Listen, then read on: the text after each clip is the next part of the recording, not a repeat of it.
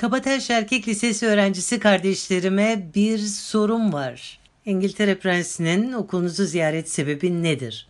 Hiç aklınıza takıldı mı? Soru bu. Takılmadıysa düşünesiniz diye bu podcast'ı yapıyorum. Prensin babasının vefatı sonrası ünvanı Edinburgh Dükü oldu. Dünyanın 130 ülkesinde uyguladığı eğitim programının adı da Edinburgh Dükü Gençlik Ödülü. İşte Prens bu program sebebiyle çeşitli ülkelerde eğitim kurumlarını ziyaret ediyor. Kısacası bu ziyaret İngiltere Kraliyet ailesinin İngiliz istihbaratıyla koordineli olarak dünya ülkelerinde uyguladığı bir dikkat yumuşak güç programı. Kraliçenin eşi Prens Philip bu ödül programını 1956 yılında başlatmıştı. Türkiye 95'te programa katıldı. Nasıl olduysa 40 yıl kendimizi koruyabilmişiz ama sonunda olan olmuş. Türk-İngiliz Dostluk Derneği vasıtasıyla program Türkiye'de birkaç okulda başlatılmış ama şimdi 34 ilimizde 147 okulumuzda oldukça aktifler. Kraliçe ve Prens Philip 2008'de bu program kapsamında Kabataş Erkek Lisesi ve Feriye saraylarını ziyaret etmişlerdi biliyorsunuz ikisi aynı yerde. Yani Kabataş Erkek Lisesi eski Feriye Sarayı'nın içinde yer alıyor.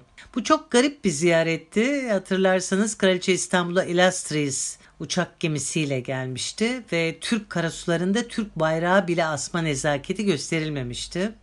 Geminin adı 1918'de İstanbul'a giren İngiliz işgal gemisi Illustrious'la aynıydı ve aynı yere demir atmıştı. Özellikle o gemi seçilmişti. Ve bu gemide Cumhurbaşkanı Abdullah Gül ve eşi Hayrunisa onuruna resepsiyon verilmişti. Onlar da koşa koşa gidip katılmışlardı.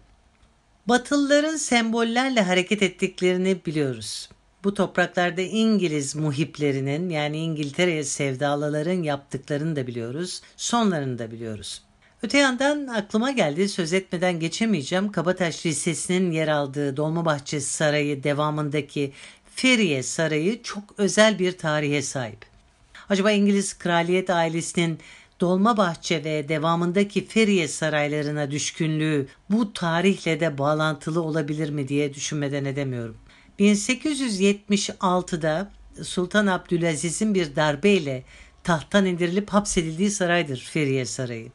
Yani bugünkü Kabataş Lisesi.